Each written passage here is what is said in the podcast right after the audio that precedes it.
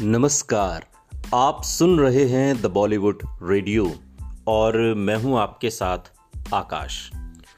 दोस्तों, आज के इस पॉडकास्ट में बात गुजरे ज़माने के मशहूर सिंगर केल सहगल की। एक ऐसे सिंगर जिन पर हमेशा ये आरोप लगता रहा कि वो शराब पिए बिना गाना नहीं गाते। लता मंगेशकर से शादी करना चाहते थे और बहुत कम उम्र में ये दुनिया छोड़ दी। के एल सहगल, यानी कि कुंदन लाल सहगल का हिंदी फ़िल्मों में एक बेमिसाल गायक के रूप में बड़ा नाम रहा। लेकिन देवदास, जो कि साल 1936 में आई, जैसी चंद फ़िल्मों में उम्दा अभिनय की वजह से भी उनके प्रशंसक उन्हें हिंदी सिने जगत का पहला सुपरस्टार मानते हैं।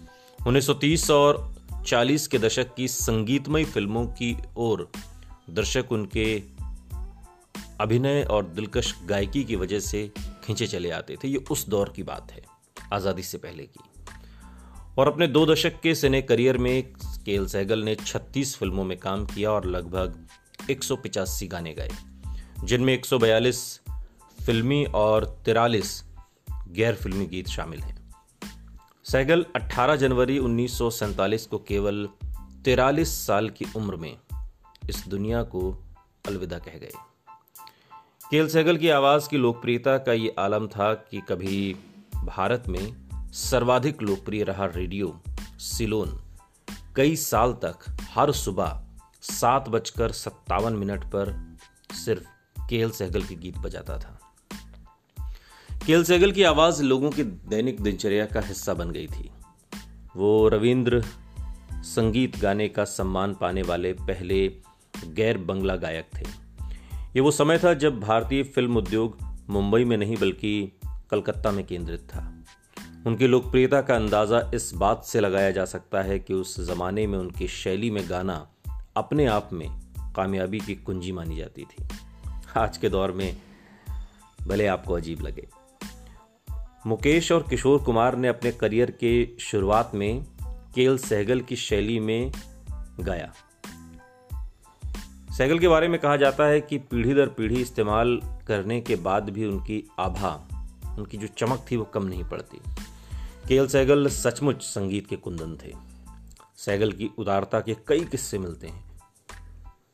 कहते हैं कि न्यू थिएटर्स के ऑफ़िस में उनकी सैलरी सीधे उनके घर पहुंचाई जाती थी क्योंकि अगर उनके हाथ में पैसे होते तो वो आधा शराब में उड़ा देते और बाकी ज़रूरतमंदों में बांट देते।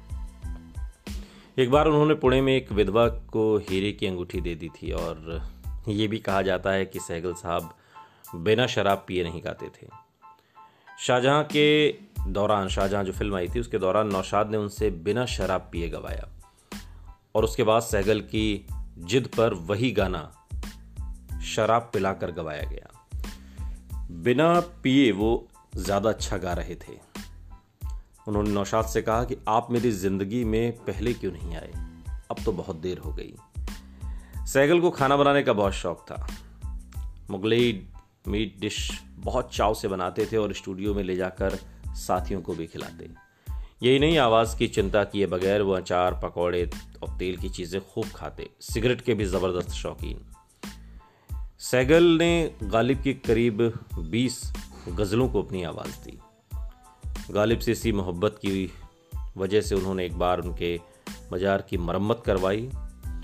सैगल पहले गायक थे जिन्होंने गानों पर रॉयल्टी शुरू की।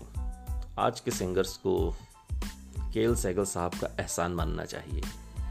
उस वक्त प्रचार और प्रसार की दिक्कतों के बावजूद Sri Lanka, Iran, Iraq, Indonesia, Afghanistan और फिजी में उनके गाने सुने जाते थे। वो विग लगाकर एक्टिंग करते थे।